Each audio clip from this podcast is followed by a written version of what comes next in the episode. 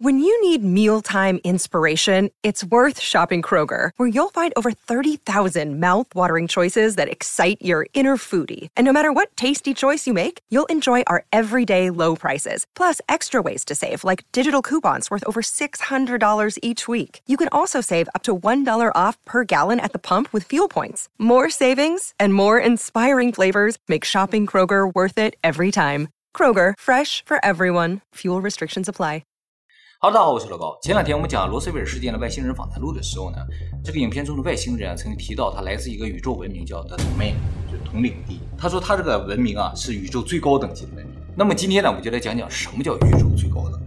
那么根据目前最流行的宇宙等级分级方式啊，叫卡尔达肖夫指数来分类的话，宇宙文明总共分为八个等级。在介绍这个八个等级之前呢，我们先来简单介绍一下卡尔达肖夫。卡尔达肖夫全名尼古拉·卡尔达肖夫，是前苏联的天体物理学家。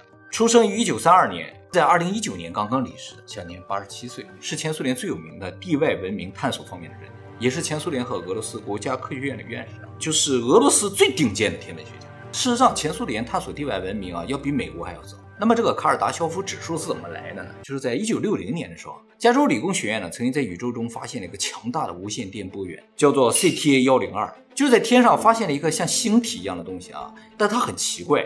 它的红移值很大，但很亮，而且呢发出超强的无线电波。简单给大家解释一下，就是什么意思啊？就是红移值大就代表它离我们很远，它在宇宙的边界，但是它很亮，这不就很奇怪吗？离我们远一个暗呢，说明它发出能量特别的巨大。什么东西能发出这么强大的光？目前是不知道，所以我们现在管这个东西叫做类星体，像一颗星，但绝对不是星，绝对不是，呃，绝对不是，是什么不知道啊？关于这个东西究竟是什么，目前有七八种假说。啊，有人说呢，它是一个超大的黑洞，就黑洞啊，不断吸收能量、吸收光啊，把那光都聚到它身边了，它就很亮啊。而且黑洞大的时候就会往外辐射电磁波，啊，所以看上去就很远但很亮。还有人说啊，它压根就是一白洞，白洞就是理论上存在的，但现实中没有发现的，和黑洞性质相反的这么一种洞。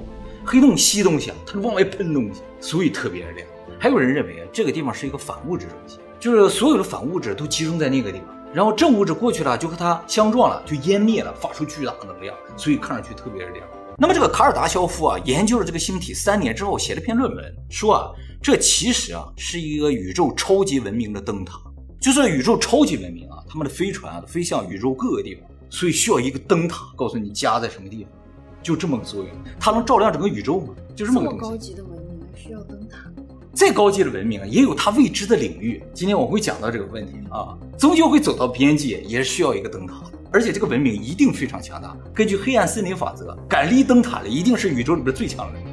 卡尔达乔夫这个人是坚信有宇宙高级文明存在，这个不是他的想象，他是根据合理性来推断的。他说宇宙没有边界，多少颗星都不知道，只有地球一个文明不合理。如果不光有地球文明的话，那地球是第一个文明也不合理。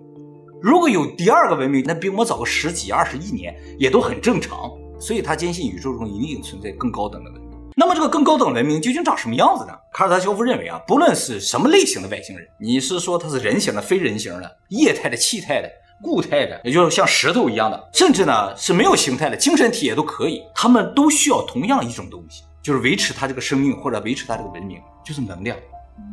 所以能量就是一个文明存在的根本，当然也是生命体存在的根本。而且随着文明的发展，它消耗的能量必然越来越多，所以使用能量越多的文明，通常就是越发达。使用越多越发达，越多越发达啊！这跟使用能量的转换率是另一个概念。就从总量来说，越多的话就是越发达。就什么感觉呢？就是说城市里用灯啊，肯定用的多嘛。但是非洲原始部落就不怎么用灯嘛，通过用灯的多少就能判断出哪个地方发达，哪个地方不发达，哎，这样一种感觉啊。那么根据一个文明每秒钟消耗的能量啊，或者说它产出的能量，就可以用一个公式呢，给它算出一个数值来。这个数值呢就叫卡尔达肖夫指数。根据卡尔达肖夫指数呢，它把宇宙文明呢分为三个等级，叫一型、二型和三型。后来随着人类对宇宙的认知越来越多之后呢，又扩展了几个级别，所以目前总共八个级别，从零级开始到七级结束。那我们地球现在是几级？我们现在是零到一之间，零级文明。那么接下来就给大家介绍一下这八个等级。首先，零级宇宙文明叫做地球文明。我们人类呢，目前就处于零级。在宇宙尺度下来看的话，人类文明呢就是一个刚刚诞生的，处于婴儿阶段。虽然我们已经觉得我们挺发达的，你看我们还有宇宙飞船，还能到月球那附近去转一转。但其实，在宇宙尺度来看的话，我们就是什么都不会，原始文明。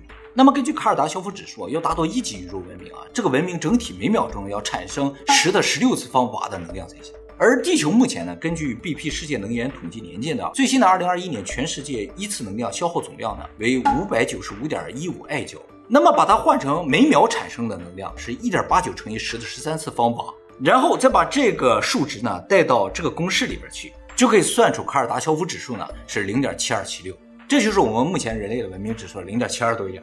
距离一级文明呢还有零点二七。自从七十年前有这个世界能源统计以来啊，人类产生的能源每年基本上都在稳定的增长，大概每年增长百分之二左右，就说明我们人类文明是在不断进步的。按照这个速度来算的话，感觉要达到一不难。但其实这个卡尔达肖夫指数每增长零点一，需要产出的能量比原先多十倍才行。所以按照目前的速度计算，人类要达到一级宇宙文明，至少需要两百年，也就是二二二二年的时候。人类呢就可能达到宇宙一级文明，当然这是按照平均速度来计算，理论上发展呢应该会越来越快，所以呢有可能不用两百年，甚至呢几十年就能到。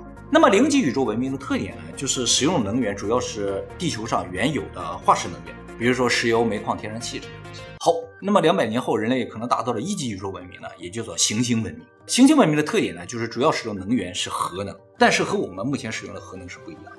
我们目前使用的核能啊，主要都是核裂变的。核裂变啊，产生能量的效率很低，而且呢，产生大量的污染嘛。而一级宇宙文明使用的主要是核聚变。为什么它一定要使用核能？是这样啊，就是使用木头的文明啊，它就造不出火箭嘛。就是木头你烧多少也不可能把火箭推上去。而我们现在使用火箭嘛，是使用氢氧燃烧的燃料的啊。这种最快的速度，也就是把火箭推到每秒十五公里左右，这已经是极限了。而且我们这个火箭上能搭载的燃料数量是有限的，烧个几十分钟就没了，剩下全靠惯性，这就飞不了很远。所以，如果要飞离太阳系的话，必须有一个瞬间能够产生大量能量，而且非常持久，就一点点就能产生很长时间这个推动力才行的这种能源，就只能是核。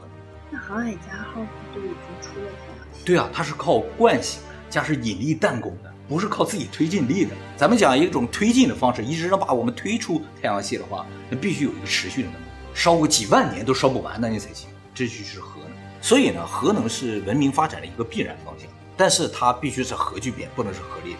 大家知道太阳就是核聚变的啊，燃烧了已经四十六亿年，而且还能燃烧四十几亿年。这对我们人来说的话，就是一个无限的能量。而且呢，核聚变产生能量要比核裂变大很多，辐射也要小一些，还很安全。地球上核聚变的材料也比较多，就是水，不需要油。油啊是比较有限的矿物，用完就没有了。这个呢，我们在以前的免费能源里面有介绍过。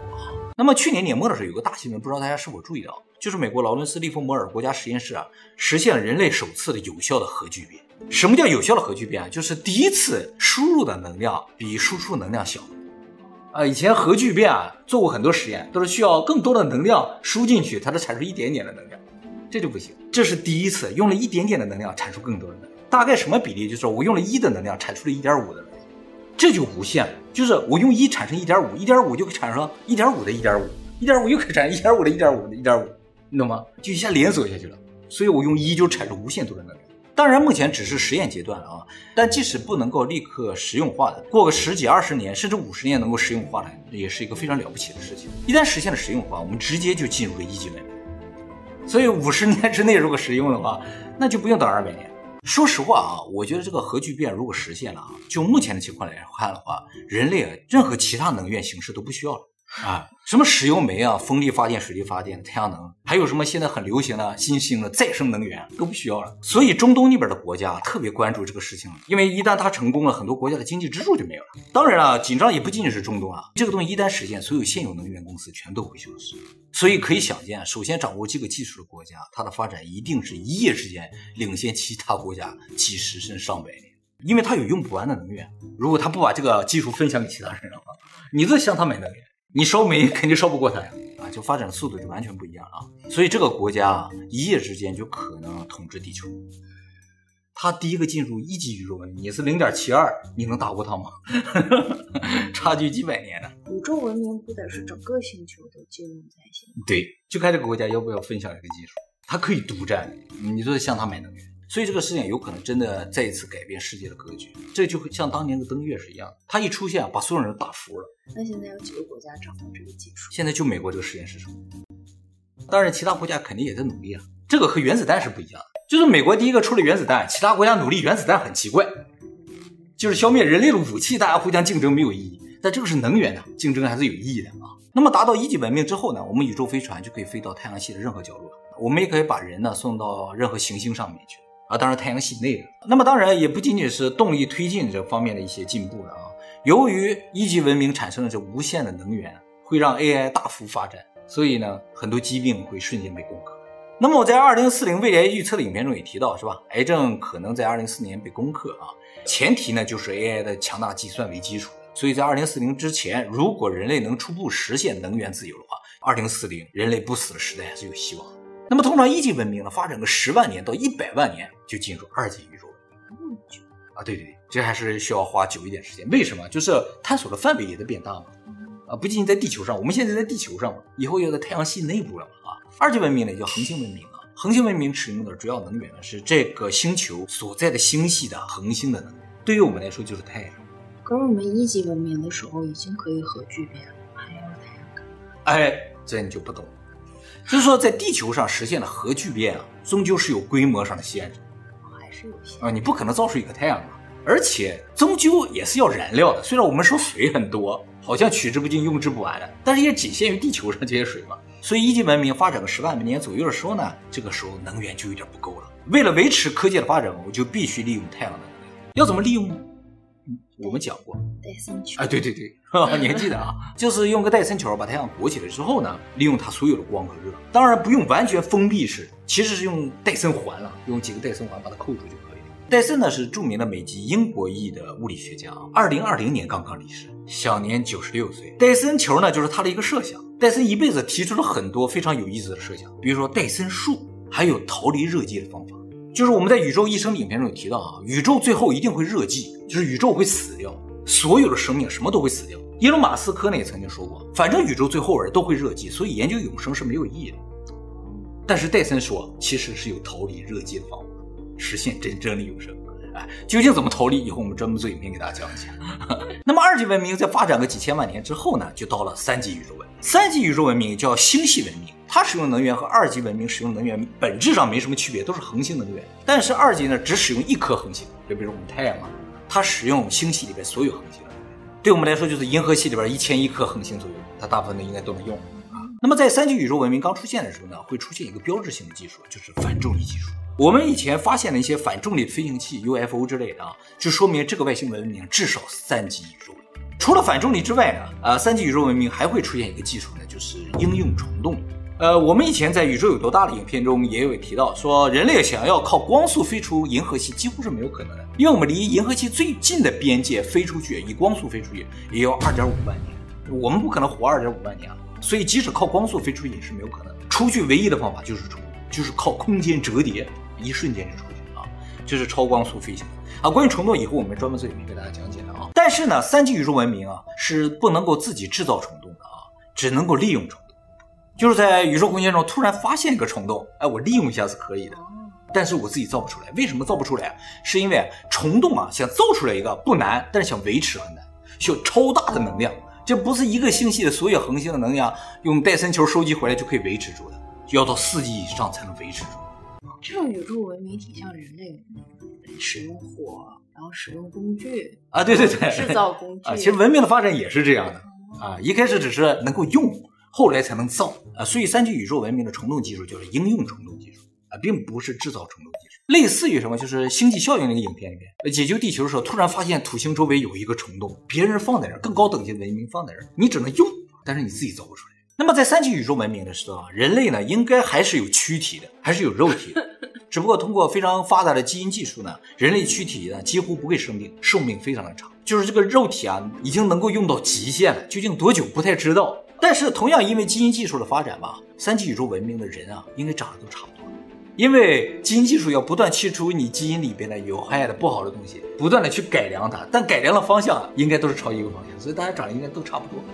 长相也会差不多。呃，长相也很有可能差不多。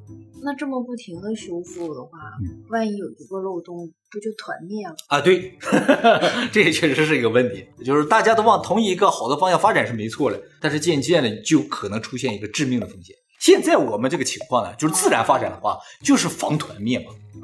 但是你人类一旦插手，一旦改造了，防团灭机制就没有。那么卡尔达肖夫指数呢，在二十世纪六十年代，就是刚一推出的时候呢，就到三级宇宙文明就结束了。他认为啊，不可能有更高等级的文明，到这已经很牛了。但是后来随着我们对宇宙的认知越来越多啊，目前呢又扩展出来了四个等级。那么宇宙四级文明呢，叫做宇宙文明。那么虽然叫宇宙文明，但其实宇宙文明呢，并不能够使用全宇宙的能量，而且它也不是三级文明一个简单的扩展。三级文明就是能够把所有的恒星都弄个戴森球吸收的能量嘛。四级文明不是这样，四级文明使用的主要能源呢是超新星爆炸。是这样的啊，超新星爆炸我们以前专门做影片讲过啊，就是一个巨大的恒星死的时候啊，它会一下子爆掉啊，产生巨大的能量。它这个能量相当于一个恒星一辈子产出的所有能量的和。所以四级宇宙文明就收集这个爆炸所产生的能量啊，这个效率要远远高于戴森球。戴森球要用几百亿年把这个能量收起来，它一秒钟就收了，懂吗？不用打个戴森球，我得等个几百亿年，这太慢了。就等爆炸，哪会有爆炸我就去等着，一炸咵就收过来了，就完事了，几百亿年就省了。等爆米花。对对对，差不多，就是看哪块熟了，快好了，他都知道。现在我们其实也大概知道哪些恒星快要死掉了，他就在那就等着，不用挨个去挂戴森球，太慢。所以，四级宇宙文明的生态啊，就是利用虫洞技术，在各个星系之间不断的串游，寻找超新星，采集这个能量拿回来用，像个电池一样，一下充满了，再到下个地方一找个电池，一下充满了。就可以用在以后了。感觉 就是家里有很多有钱的亲戚，不停的去继承遗产啊，有点这种。他不用每天上人家去要钱，给我一点吧，给我一点吧，不用，就等你快不行了，上你边上待着去了。那么目前认为，人类达到四级宇宙文明之后呢，才会第一次实现意识和肉体的分离啊。就是在二零四零年左右啊，意识和肉体想分离可能有难度，想分离可能不难，就是说把意识抽离出来，拷贝一份放一个机器可能不难，但是你要把它完全抽离出来，让它能够存在像一个真正的你活着的话，维持这个意识的存在可能有非常大的难度，而且从四级文明开始就可以创造零级文明。啊，这个啊！哎，对对对，所以四级文明呢，其实就是我们所认知中的神。是。那么四级文明呢？由于它需要在星系间不断的串游去收集这能量，最终呢，它是可以达到宇宙的边界。它还出不了宇宙的边界，它能到达宇宙的边界。宇宙有边界吗？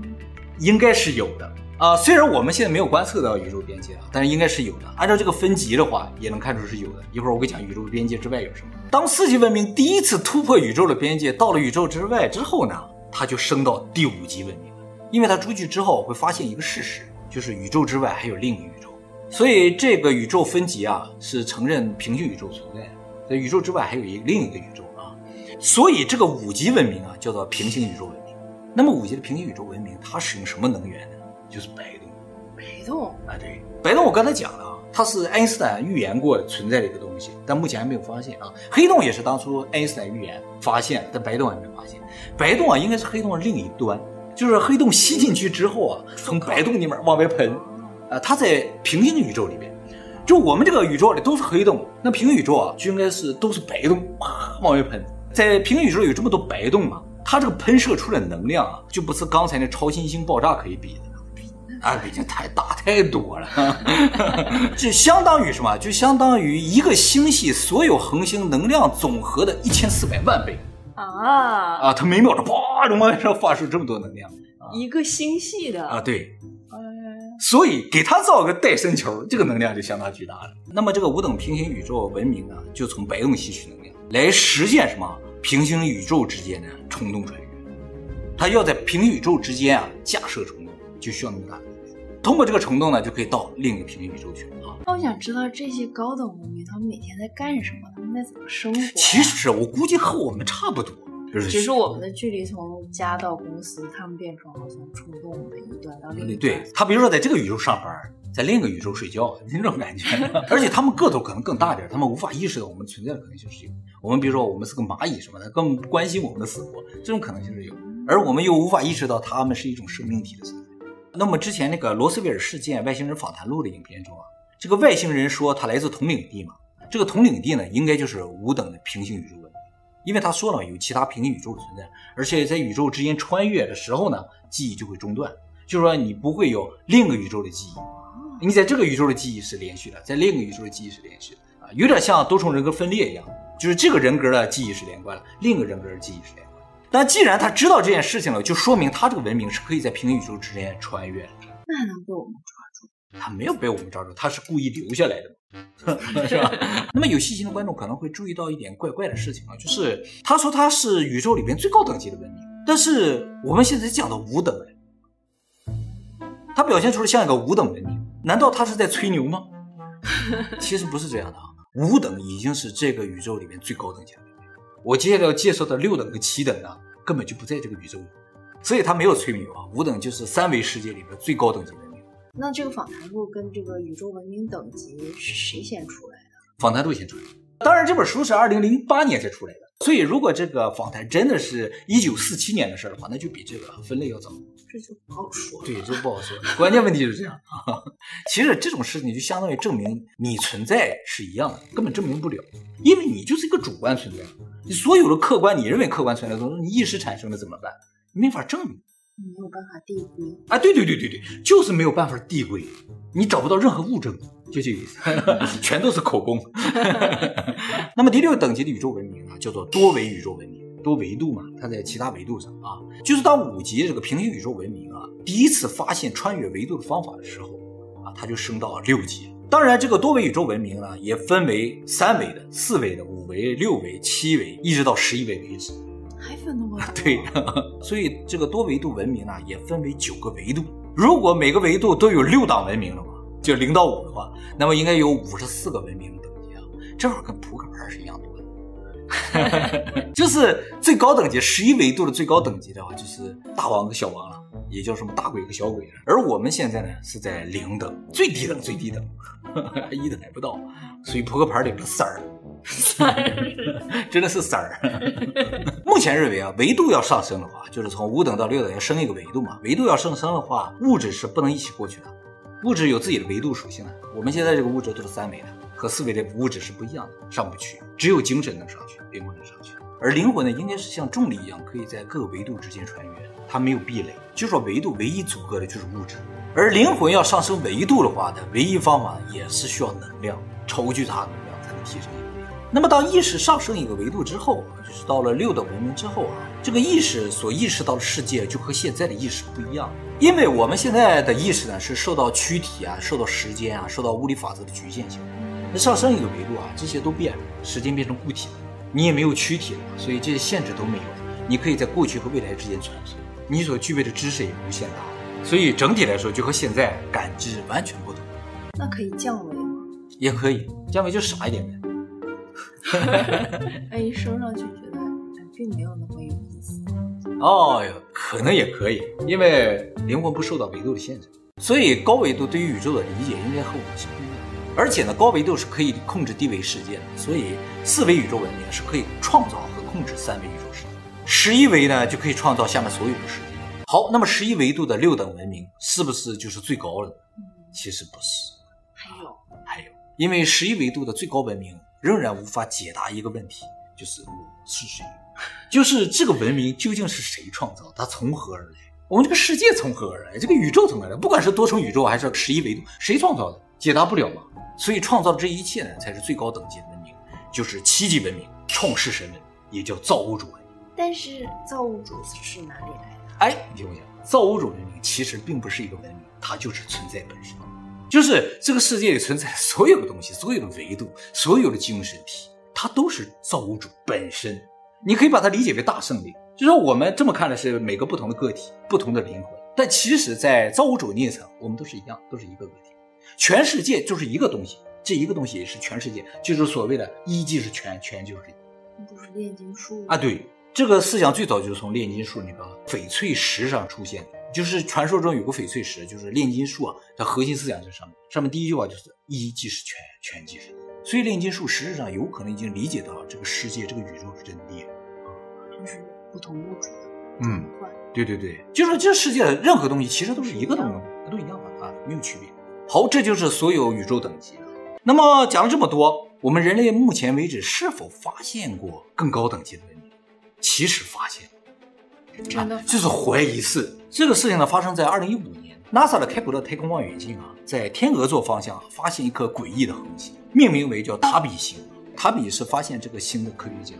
塔比星距离地球一千四百八十光年，在天鹅座方向。这个星有什么诡异的？就是它的亮度变化非常的奇怪啊。我们在第二个地球的影片中曾经介绍过，就是寻找地外行星的方法呢，叫做凌日法。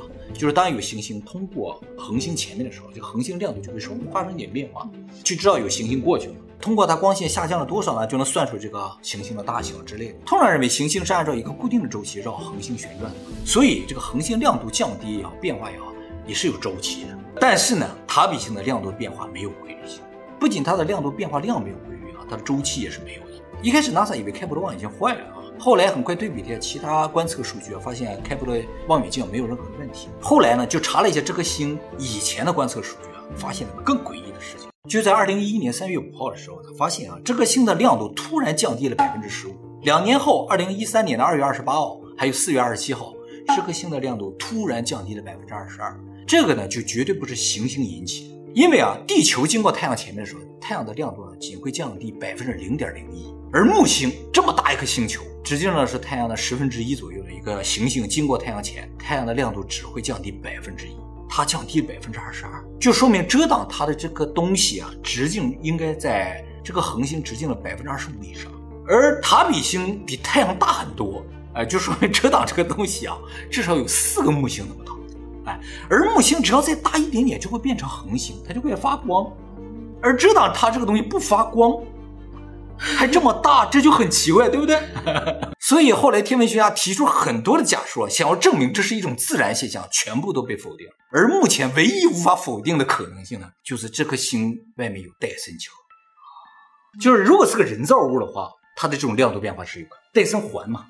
啊，这个环是什么角度的话，可以任意调整。自然现象都是有周期性的，就那周期性的变化，它是任意变化就不行。所以现在用自然现象解释不了。如果有戴森球的话，这个文明至少是二级文明或者三级，不会是四级文明。我说的四级文明靠超新星爆炸，不加戴森球，所以二三级左右吧。那么这个地方究竟有没有戴森球呢？后来很多年啊，就是到今天啊，就很多天文学家还有这个观测站啊，都对着这个星在这看啊。结果在二零二一年的五月十七日，《自然》杂志上刊登了一篇论文啊，就是中国四川的高海拔宇宙线观测站啊，从天鹅座方向，就大概那个星的方向。接收到五百三十段超强宇宙射线，这个宇宙射线有多强啊？是人类观测史以来最强的宇宙射线。是这样的，其实宇宙空间中啊，总有宇宙射线，各个方向的啊，到处都是。但是绝大部分宇宙射线都非常的弱，照到地球的时候呢，就会被大气层所吸收，所以到地面啊，几乎就没有能量，想观测到都很难。所以我们要到宇宙里面去观测。你可以把宇宙射线想象成下雨，就是地球不断的在下雨，但是大气层是把伞，所以就挡住了。你不管雨大雨小，反正这把伞就挡住了。但是这次检测到宇宙射线啊，不是下雨，而是子弹打在地上会有一个坑，只是它很小，没有真的打到坑。而这个宇宙射线呢，基本粒子中含有大量的光子，说明啊，它不是普通的宇宙射线，而是一道激光。光子有个特点啊，它不带电荷，所以呢不会被磁场所吸引。太阳风带电荷，所以会被两极吸引，产生极光。啊，宇宙射线大部分都带有电荷。光子的宇宙射线没有电荷，所以啊，它就直挺挺打在地球上，照在地球上，这就更加诡异了，因为它从一千四百光年之外照过来，一道直挺挺的射线就照在地球上，这只能说是巧合了。它偏一点都照不到地球上，就照不到四川那地方，其他地方没有，所以它不是一个大范围的一个光闪过去了，就是一道激光打在地球上。这个信号不管是强度还是方向都非常的不自然。人类目前呢是不具备发射如此强信号能力的啊。如果要发射的话，至少也要到宇宙二级文明。所以有人怀疑这段光信号中啊，可能隐藏着高等文明的某些信息，只是我们还没有解读出来啊。而这个光来自的方向呢，就和戴森球的方向是同一个方向。所以天鹅座那边啊，很有可能有一个二级以上的，而且呢，他知道地球存在，所以一个直挺挺的光打过来，告诉你一声，我看见你了。他都有戴森球了，他应该不需要我们这个星球的能量，应该不需要。但是他就是想告诉一下，我发现你了，我知道你的存在。那是好意的呢？哎，有可能是好意的，嗯。但是我们不能回应。我去。对对对，一方面是我们的信号发不过去了，另一方面回应了之后，对方可能会以为是一种挑衅。我不说了吗？人家问你，你瞅啥，你不能说瞅你咋地，对吧？这不就打起来了吗？不回应就完了。